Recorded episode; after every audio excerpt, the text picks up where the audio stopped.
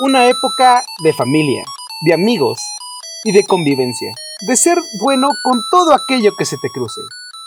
O una celebración pagana que solo se usa para comercializar. Sean bienvenidos a un nuevo episodio. Yo soy el Duende Kael. Yo soy el Duende Cristian. Y te traemos un regalo. ¿Qué pex con la Navidad?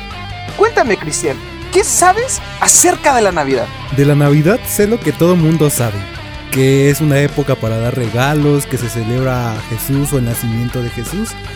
Pero a diferencia de lo que nosotros pensamos o lo que nos han inculcado, la Navidad tiene orígenes oscuros. Comenzó en Babilonia. Noé tuvo hijos y uno de ellos se llamaba Cam. El hijo de Noé se casó con Semiramis. Ellos tuvieron un hijo que se llamó Nimrod. Pero Nimrod mató a Cam, a su propio padre, y se casó con su propia madre, Semiramis. O sea, ¿qué tan fuerte es la palabra dentro de lo que viene siendo el pueblo de Babilonia?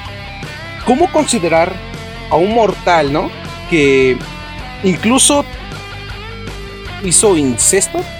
Pues Nimrod se casó con su mamá después de matar a su papá. ¡Pinche gente loca! Dentro de Babilonia estamos hablando que, bueno, sí, la antigüedad de Babilonia. Hablamos sobre la promesa del dios Sol, ¿no? De Tammuz. Nimrod fue el primer rey después del diluvio. Fue el constructor de la Torre de Babel.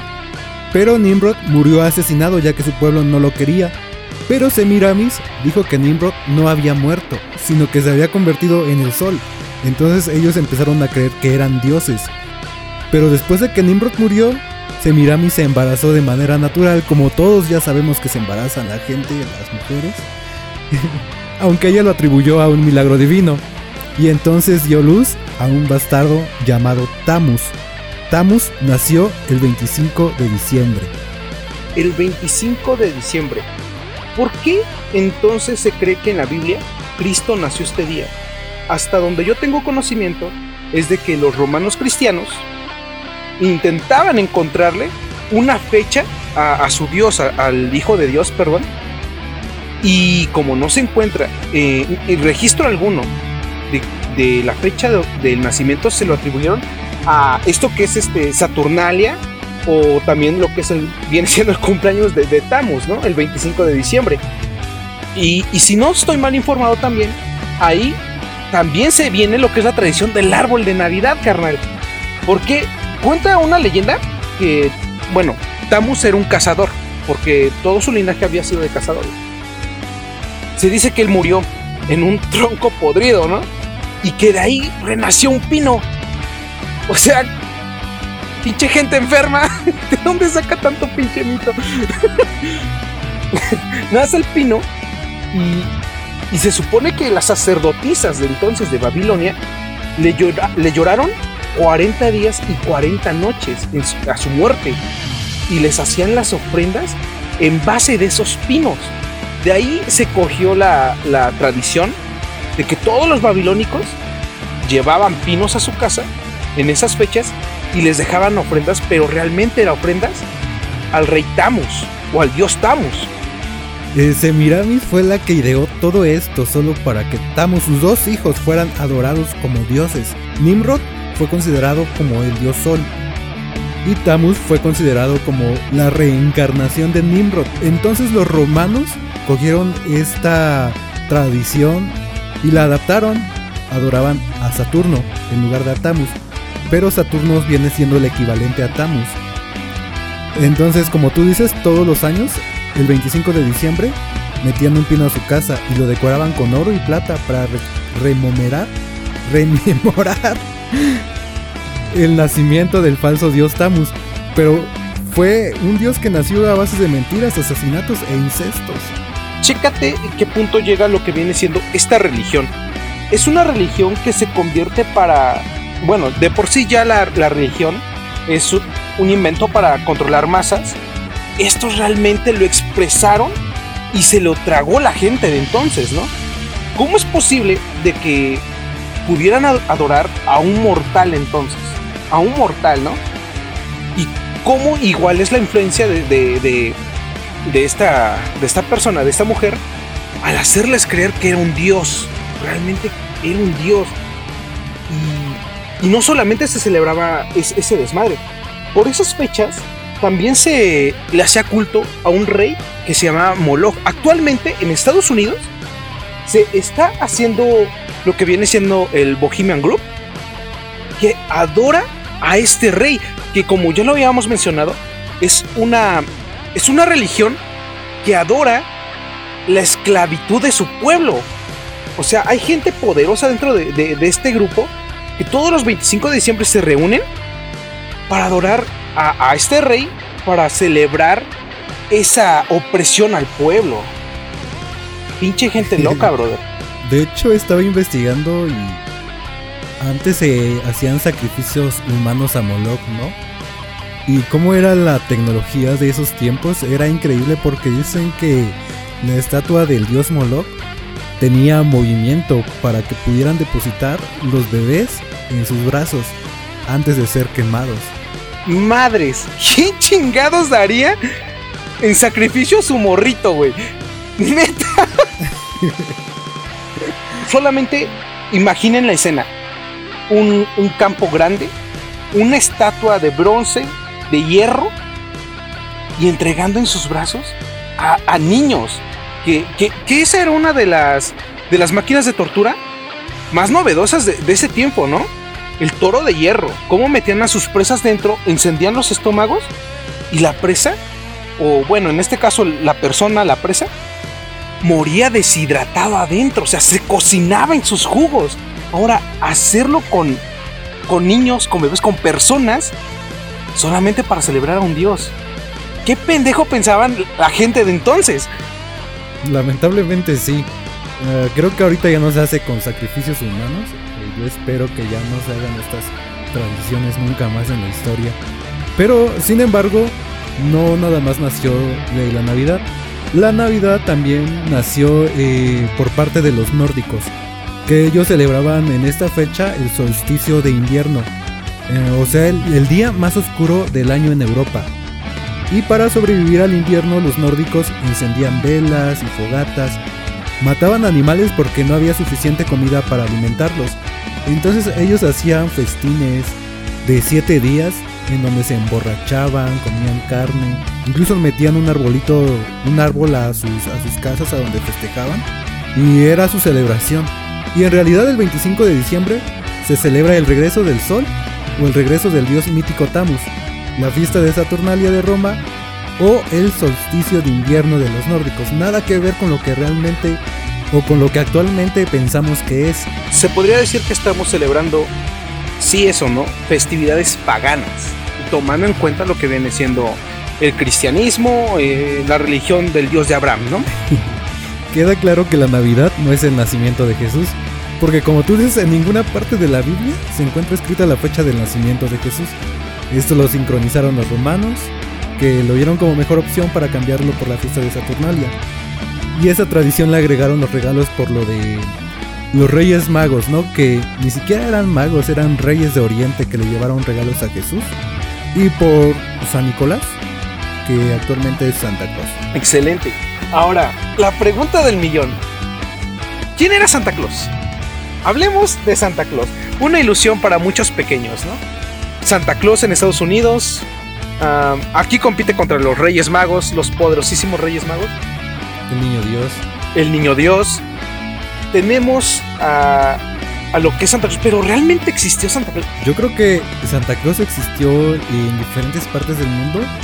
Fue inspirado en dos figuras navideñas del viejo mundo, de Nueva York a mediados del siglo XIX. La primera figura de estas dos fue un obispo que se llamó San Nicolás, y pasó a la historia por ser dadivoso con los pobres y dejar dinero en la ventana de chicas, me parece, que querían casarse porque era muy importante en esas fechas para ellas casarse, pero no tenían dote. Entonces él arrojó dinero por la ventana y el dinero cayó en las calcetas que habían puesto esas chicas a secar porque estaban mojadas. Entonces de ahí de poner la calceta en la chimenea para que Santa Claus deje dinero o regalos. El otro fue Sinterklaas, que era la versión holandesa de San Nicolás, pero en realidad era San Nicolás. A Sinterklaas lo habían fusionado con Odín, el dios pagano que volaba en un caballo de Topaz. ¡Madres! Yo veo eso afuera Yo creo que cerraría con candado mis puertas. No era bonito, no era algo atractivo. De hecho, a mediados del siglo XIX, en la tradición navideña, San Nicolás viajaba con un compañero. ¿Y quién crees que era ese compañero? ¿El duende Kael? Algo parecido, pero era un demonio. Un demonio que castigaba a los niños que se portaban mal. Tenía cuernos, tenía cola, pezuñas, así lo describían físicamente. Tenía el cuerpo cubierto de pelo. Y entraba después de que San Nicolás salía de la casa. Güey, imagínate el trauma de los morritos, ¿no? Exacto, fue todo para tener en control hasta la infancia, ¿no? O sea, ¿cómo vas a controlar a tus hijos? Aguas que el demonio te va a venir a jalar tus patas el 25. Madre, pero ¿cómo es que San Nicolás, Santa Claus, lo adaptan varias culturas, ¿no? Es muy interesante cómo cada uno de estos, ya desde antes de que lo conociéramos, le diera esa forma. Porque realmente un dato curioso es de que Santa Claus, Papá Noel, San Nicolás, actualmente tiene esa forma porque una marca popular de refrescos lo dibujó y como ya era popular, lo adoptaron, la gente lo adoptó y desde entonces nació. Solamente imagina todas esas leyendas, cómo embonaron y cómo ya se hizo un concepto universal, ¿no? San Nicolás, lo primero que se te viene es un señor rechonchito, mejillas rositas, barba y de rojo, ¿no? Y todo gracias a esa línea de refresco. Exacto, pero bueno, no siempre fue el señor panzón, gordo, con barba y alto, ¿no? Creo que el primero en darle esta personalidad fue Clement Moore en un poema que se llamó Una visita de San Nicolás, y fue por primera vez que se daba cuenta del aspecto físico de este personaje, pero él lo describía como un enano gordo que llevaba una pipa, o sea que el güey fumaba y viajaba en un trineo volador que era tirado por 8 renos. Ahí por primera vez aparecen los renos, cada uno con su nombre propio. El que tenía la pipa era Moore, ¿no? No San Nicolás. Era San Nicolás, todavía no era Santa Claus. De hecho, Santa Claus creo que sí, como tú dices, fue por Coca-Cola. De hecho, Coca-Cola llegó a popularizar lo que es la imagen de Santa Claus a como lo conocemos. Porque si nos vamos un poquito atrás, lo representaban con un traje verde, con un traje blanco con azul, estampado. O sea, es un Santa Claus con muchos outfits, ¿no? De hecho, después de que Moore lo dibujó o lo plasmó en un poema como un enano con una pipa, o sea, un adicto, gordito, fue tiempo después que en 1862 la revista Harper's Weekly contrató a Thomas Nast. Nast fue el que se encargó de las ilustraciones navideñas de ese año y fue el que decidió transformar a este enano de Moore en el abuelo alto, gordo y con barba blanca, ya que en ese tiempo, en su época, era para representar a alguien adinerado de su época. Así se representaban a los ricos de esa época, viejos, con barba blanca, gordos. Entonces Nas fue recreándolo cada año, y así fue que finalizó la imagen de Santa Claus que hasta hoy en día conocemos. Es impresionante cómo incluso empresas, como la imaginación de escritores, leyendas, le dieron forma a la botarga, a la mascota oficial de la Navidad, ¿no? Santa Claus. Bueno, ahora la pregunta es, ¿Santa Claus realmente existe? La respuesta, mis queridos oyentes, es que sí. Santa Claus sí existe, pero no así en su forma física, un enanito, un hobbit, un gordito, adinerado, monachón, sino que existe en cada uno de nosotros como ese espíritu de familia, ¿no? Ese espíritu de generosidad.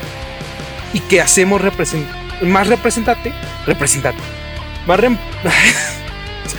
vemos más en estas épocas, pero incluso como la Navidad, de pasar a lo que viene siendo de una religión pagana, de donde hubo sacrificios, donde incluso hubo banquetes, ¿no? Porque también tienen que llevar el banquete, la bebida. Llegó a un punto de que se hizo solamente por comercializar, solamente por explotar los bolsillos. Antes de Navidad, o antes de las festividades decembrinas, ¿qué le sueltan a las personas que trabajan? La platilla, ¿no? Lo que viene siendo el aguinaldo, que conocemos aquí, el aguinaldo, el bono. ¿Y todo para qué? Para que tú puedas gastar, tú puedas comprar. Que no está mal, porque al fin y al cabo es hermoso el capitalismo. Pero son épocas en las que las empresas suben sus precios y ya te hicieron una idea anterior de que estaba carísimo y ahorita te lo dan barato. Pero realmente, primero estaba en su precio normal, suben sus precios y ahora los encontramos como estaban originalmente en las tiendas. Exacto. Con el paso de los años, la Navidad se hizo comercial. Esta es la época más buena para los comercios, incluso mejor que el Black Friday, o el Viernes Negro, o el Lunes Cibernético o Cyber Monday allá en Estados Unidos. Incluso que esos días en donde se supone que deberían de tener las ventas más altas, Navidad sobrepasa esos días. Incluso ha habido esos descuentos navideños donde la gente se vuelve loca. Hay gente que está formada desde muy temprano en X tiendas y dentro es una masacre. O sea, se han hecho varias representaciones en caricaturas, relatos incluso, de cómo se pone de violenta la cosa dentro de lo que son estas tiendas departamentales, y solamente por los mejores regalos. De hecho, actualmente ya se puede comprar regalos desde la comunidad de tu casa, ¿no? Por Mercado Libre o Amazon o cualquier plataforma de venta online. Pero sí llegó a suceder esto que tú comentabas, de que se amontonaba muchísimo la gente, incluso pues había incidentes dentro de las tiendas por la aglomeración de gente comprando regalos para Navidad. Ha cambiado demasiado, muchísimo ha cambiado la Navidad. Yo me acuerdo que en mis épocas, ya llovió, bueno no tanto, pero en mi época era más de júntense, no solamente la familia, júntense los vecinos. A mí me tocó quemar cuetitos, ir a las posadas, que hoy en día, tristemente, bueno, el caso donde yo vivo, ya no lo veo. Ya cada quien agarra por su cuenta y ya no se ha visto como que esa convivencia entre vecinos, que antes se veía demasiado común. De hecho, ¿qué crees que sí? Y originalmente la Navidad se hizo para disfrutarlo públicamente. De hecho, se hacían banquetes, como comentábamos, se llenaba la gente... La calle de gente borracha, de gente ruidosa, había un chingo de desmadre por las calles. Y esto llevó a que en Nueva York, la clase media, tuviera miedo o el temor de que su casa fuera pues dañada de algún modo por la multitud que se conglomeraba fuera de sus casas. Entonces la clase media de Nueva York fue como que pasando la tradición pública o la tradición de las calles a una tradición más... interna como familia, que celebrar la Navidad todos juntos, reunidos o con una familia en una casa, traer la cena navideña, adornar el arbolito. ¿Te refieres a que antes había muchas personas que se juntaban y algunas propiedades, algunas casas, terminaba vandalizada? También más por lo que estamos viviendo actualmente, ¿no? Otra vez de nuevo la pinche pandemia. ¡Puto COVID! Ya no puedes salir a romper piñatas, a lo desgraciado por los dulces. Yo me acuerdo que cuando estábamos en una piñata, nos tocó, sí, ¿no?, romperla, y un familiar mío le dio tan fuerte que se quebró el palo, y en ese momento había un DJ que le da a la lap del DJ, güey, o sea, la chingó de un pinche palazo y sin querer. Pero esas eran las bonitas tradiciones, darle la madre a las laps de los DJs. Ah, pero sí, con tus dulces, tus chicharrones y tus colaciones todas pisoteadas. Exactamente. Era bien peligroso cuando se rompía la piñata y el güey traía el palo. Era bien pinche peligroso. De hecho, no recuerdo, pero el origen de la piñata creo que se originó en Europa, porque tenían como la costumbre de pegarle a un tronco que tenía patitas y ojos. Entonces cuando le pegaban al tronco, el tronco defecaba dulces. ¿Qué fumaban? Yo quiero. Es bonito ver, bueno, ahorita ya no se ve tanto, ¿no? Pero antes era bonito ver cómo todas estas cosas se unían como esos engranes, ¿no? Que decir, hoy toca piñata, hoy toca cuetitos. Yo me acuerdo mucho de los cohetes. Yo me acuerdo que me daban, ¿qué te gusta? En ese entonces 20 pesos, que para mí era demasiado. Y todo me lo gastaba en cohetes. Y ahí me tenías espantando a todos antes. Ahora ya hasta incluso es peligroso tener cohetes. Porque han habido varios accidentes, igual por los perritos que se espantan, los gatos o los animales. Incluso han tenido infartos, ¿no? A causa de la pirotecnia. Pero las risas no faltaron. Jamás faltan. Igual, yo me acuerdo que en el centro, de aquí de donde vivo, siempre el 25 de diciembre quemaban los famosos castillos. ¿A quién no recuerda un famoso castillo que lo veía desde niño con ilusión, ¿no? Que decía, mira, ahora es Santa Claus, ahora es una copa. Y siempre quedabas de, güey, ¿cómo le hacían? Yo la verdad pensaba que los enchufaban, güey, la neta. Nunca pensé que era fuego. Me chinga, ¿a qué santos le rezan, güey? O sea, ¿qué clase de brujería es esta? No, como una tradición pagana desde la antigua Babilonia se convirtió en una tradición bonita, ¿no? En nuestros tiempos, que incluso no es necesario que sepas el origen de la Navidad para poder disfrutar la Navidad, disfrutar del pavo relleno, de los dulces, de la piñata, de las luces de Navidad, del arbolito y los regalos. Un dato curioso es de que las famosas lucecitas navideñas las hizo la empresa de Tesla. La empresa de Tesla hizo esos foquitos. En serio, empezaron así como... Se inspiraron, mejor dicho, en las... ¿Cómo se llaman? Estas, las que te conectaban con otros teléfonos cuando se hace una llamada. ¿Un router? No, eran personas entonces, hermano. Las operadoras, hermano. Eran las operadoras. ¿Vieron cómo entraba la llamada y se prendió un foquito? Y un señor dijo, oye, esto me agrada. Le empezaron a meter ritmo y se hicieron las primeras luces navideñas que se vendían a $20 entonces. Creo que estamos hablando de los 30s aproximadamente. 4,000 pesos mexicanos. 4,000 pesos mexicanos. Pero hablamos de ese entonces. Pero era un lujo tener lucecitas navideñas y ahora las vemos por donde sea. Casa que no tiene Navidad, Navidad. Casa que no tiene Navidad, luces que no son casa.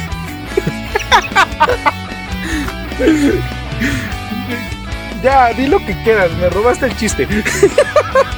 Pero es increíble, ¿no? Nadie se iba a imaginar que las luces navideñas que vemos por todos lados en esta temporada vinieran de Tesla. Ahorita estaba investigando y vi que sí, se llama Edward Johnson el que creó las lucecitas o las primeras luces de Navidad. Es increíble. Otro dato curioso, y creo que se les va a encantar, es que el pavo relleno es de México. Aunque no lo creas. ¿Neta? En México durante el siglo XVI los aztecas fueron los primeros en preparar el primer pavo de Nochebuena, que en ese tiempo no le llamaban pavo, obviamente. Era un guajolote. Pero se lo hicieron para Hernán Cortés, quien le encantó el platillo, le gustó tanto que se lo llevó a España. Y ya de ahí lo trajeron como el pavo navideño. Como el gordo de la Navidad. Neta, eso no te lo creo. Yo no sabía eso. Yo la verdad siempre pensé que el pavo era de Estados Unidos, brother. Que celebraban el Día de Acción de Gracias, ¿eh? Ajá, de hecho de ahí te llevas la pinta. Y nuevamente, qué interesante es cómo todos han puesto su granito en esta hermosa época, en esta celebración de Babilonia que evolucionó hasta nuestros tiempos, ¿no? El pavo, las celebraciones, las lucecitas de Tesla. Vaya, es algo increíble como la humanidad se une para conservar esa costumbre que al fin y al cabo los hace unirse, ¿no? Definitivamente es una temporada muy bonita. Quizás en esta temporada navideña ya varias familias podrán abrazarse después de que ya han sido vacunados, podrán reunirse otra vez después de la epidemia, la pandemia que tuvo lugar a nivel mundial. Algunas familias ya no estarán completas, algunos estarán pues tristes, pero sin duda es una celebración que une a toda la familia y que siempre es como pues dar abrazos, recibir regalos, más que nada la convivencia y la fraternidad dentro de la familia, ¿no? Siempre una familia va a estar ahí para darte un abrazo, para darte un te quiero incluso. Es realmente hermoso ver cómo incluso en pandemia, por todos los años, los 2 años, que ya son 2 años pesados que hemos sufrido, cómo aún tenemos esa fuerza para decir, güey, hay que seguir adelante. ¿Por qué? Porque es la familia, ¿no? De hecho, la emoción de adornar el árbol, ¿no? Esa emoción de ir en familia a buscar el mejor árbol, el árbol que más le gusta a toda la familia, para después llegar a casa, sacar las luces de colores que están del año pasado, las luces nuevas, y adornarlo con esferas, que creo que hay esferas en la casa que son desde que tenías 7 años. Esas esferas que no se rompían. Y los nacimientos, hermano. Qué hermosa tradición de los nacimientos. Yo puse muchas veces ahí un Max Steel. La verdad. Y nadie se daba cuenta. ¿Qué? Ya parecía maqueta, ¿no? En lugar de nacimiento. Una vez se enojaron porque puse a los Reyes Magos a echar a pelear unos gallos, no sé. Estaban en una pelea de gallos. Lo increíble que es personalizar tu nacimiento, ¿no? Ya ves que ahorita actualmente con el árbol de Navidad, ¿cómo ponen su árbol de Navidad los ingenieros en sistemas, los administradores de empresa, el contador, el panadero, ¿no? Para todos hay un tipo diferente de árbol. De hecho, todos tienen su... Pero ¿sabes quiénes eran las que más le ponen empeño al árbol, al nacimiento? Las hermosas abuelitas. Siempre las abuelitas se desvivían por poner bien su nacimiento, su árbol. Su nacimiento, a mí me gustaban más los nacimientos de las abuelitas, porque incluso hasta la boda como que le ponían como que un espejo y patitos, y eran bien detallistas. Era lo simbólico de la Navidad. Y hablando del arbolito de Navidad, como dato curioso, Martín Lutero, el protestante, fue el primero en decorar el árbol de Navidad, y al ver brillar las estrellitas entre las ramas decidió llevar el árbol a su casa y mostrárselo a toda su familia, a sus hijos, para que lo vieran. Lo interesante es que lo adornó con velas, imagínate cómo se lo llevó. Otro dato curioso es que el verde, el rojo y el dorado son los colores oficiales de la Navidad. Cada uno de ellos tiene un significado especial. Por ejemplo, el verde representa el renacimiento y la vida. El rojo es por la sangre de Cristo, que no tiene nada que ver la festividad con Cristo. Y el dorado es la luz, la riqueza y la realeza. O sea, chíngate esa, hasta el árbol tiene más flow que yo. Los adornos navideños rojo, verde y dorado, que actualmente ya tienen su arbolito color fuchsia, y algunos piden un árbol negro. Uno tutti frutti, no sé qué tanto desmadre. Sus colores pastel, que se ven bien chingones, la verdad.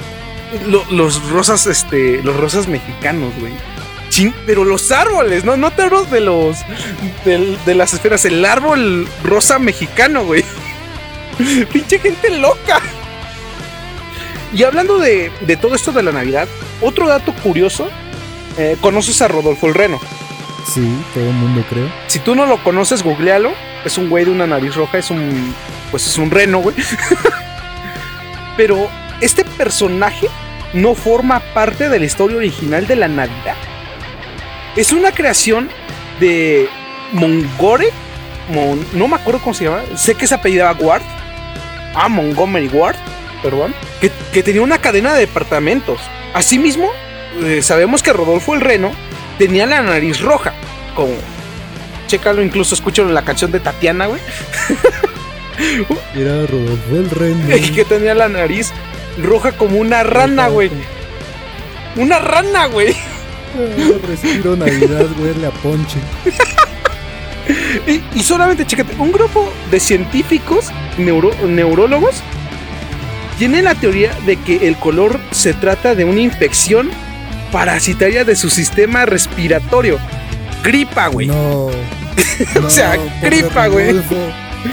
Brillaba, pero de infecciones, güey. No, pobre. Pero te das cuenta cómo se ha ido transformando la Navidad a lo largo de la historia. Al grado de que, por ejemplo, aquí en México, Creo que es propio de México el ponche, hablando del ponche, el té de frutas, que no debe de faltar en las fiestas navideñas. Falta me mato. No, y aquí en mi casa mi mamá siempre hace una pinche ollota de ponche que después termina hartándote. Pero si no está, te juro que no es Navidad. No ha de ser Navidad, ¿por qué? No han puesto el ponche, güey. No, y se acaba el ponche y todavía sobra la fruta, ¿no? Hay que echarle un poquito más de agua. Recíclalo. Pero no en todos los países celebran Navidad. Aquí hay unos datos curiosos sobre países que no celebran la Navidad, y el primero es Arabia Saudita. ¿Por qué no la celebra? Porque es un país musulmán. Argelia, que su población es un 98% islámica y el restante está dividido entre el cristianismo y el judaísmo, pero solo es el 2% de su población. Irán, que como ya sabemos, ellos profesan el Islam. Corea del Norte, ¿no? Sus coreanos famosos. Desde 2016 se censuró cualquier reunión donde se consuma alcohol. ¿Puedes creerlo? En donde se realicen bailes o cantos. Y bueno, esto no nada más pasó en Corea del Norte. México vetado de por vida, güey. Exacto, se canceló la diversión, les quitaron su cajita de la risa. No, yo voy y hago un desmadre, ¿no? Pero incluso antes en la historia, en 1659, se prohibió en Boston por las mismas razones, de que era un pinche ruidero en las calles, pinches alcohólicos por todos lados jugando cartas y juegos de azar. Los alcohólicos mandamos, amigo. El infierno. Ay, sí, agua mala. Oh, qué asco. Y bueno, ya el último país es Israel. Ya saben por qué, ¿no? Porque ellos no celebran la Navidad porque no creen que Jesús nació el 25 de diciembre. O ellos están seguros que no nació el 25 de diciembre. Sin embargo, ellos celebran en la misma fecha una fiesta llamada Hanukkah, que es totalmente a la Navidad. Si quieren pueden googlearlo y ver de qué se trata. Y son, creo que, los únicos que tienen la razón, ¿no? Al parecer. Que sí la atinaron. Porque pues todo esto fue por los romanos cristianos, ¿no? Que, como habíamos comentado, no sabían de dónde chingados ponerle una fecha a Cristo. Mis respetos, si tú eres creyente, mis respetos. Pero no sabían qué fecha ponerle el nacimiento y vieron Saturnalia, que era todo un desmadre. Había banquetes, eso sí, lo del sacrificio no les gustaba. ¿Cómo se imponieron para que se pudiera combinar esas dos fechas, no? Exacto, de hecho los católicos romanos adoptaron muchísimas fiestas paganas, ¿no? De la antigua Babilonia, de varias religiones y culturas. Incluso aquí en México, ya creo que todos conocen la historia de la adopción de la religión católica. Y si no, pues tendremos que hacer un podcast o un episodio sobre religión, con todo el respeto que se merecen. Sí, todo esto es una simple opinión. Tienes que solamente ver que es eso, una simple opinión. Tú, si tienes un criterio y eres firme, se respeta. Estás como ese que dice, no importa que te metas. ¿Qué? Si tienes, saca. ¿Aún hablamos de alcohol? No sé. ¿Qué hambre tiene en pan piensa? ¡Upsi! Y bueno, ese es el último episodio y el tercero del año, pero yo creo que el siguiente año vienen más. Esperemos que sí. Por ahora será el último del año y les deseamos felices fiestas navideñas. Pásensela genial. Tomen un chingo, diviértanse, abracen mucho. Ahora que se puede, ahora que todavía podemos. Tomen agua. Diviértanse. Abrazos a todos, besos, saludos a toda nuestra audiencia, pequeña y grande. Los amamos. Gracias por estar con nosotros. Nos vemos. Bye. Felices fiestas. Happy Holidays. Kwanzaa, Hanukkah o lo que celebres. Felices fiestas y próspero año nuevo. Nos vemos. Hasta la próxima. Esto fue ¿Qué pex con la Navidad?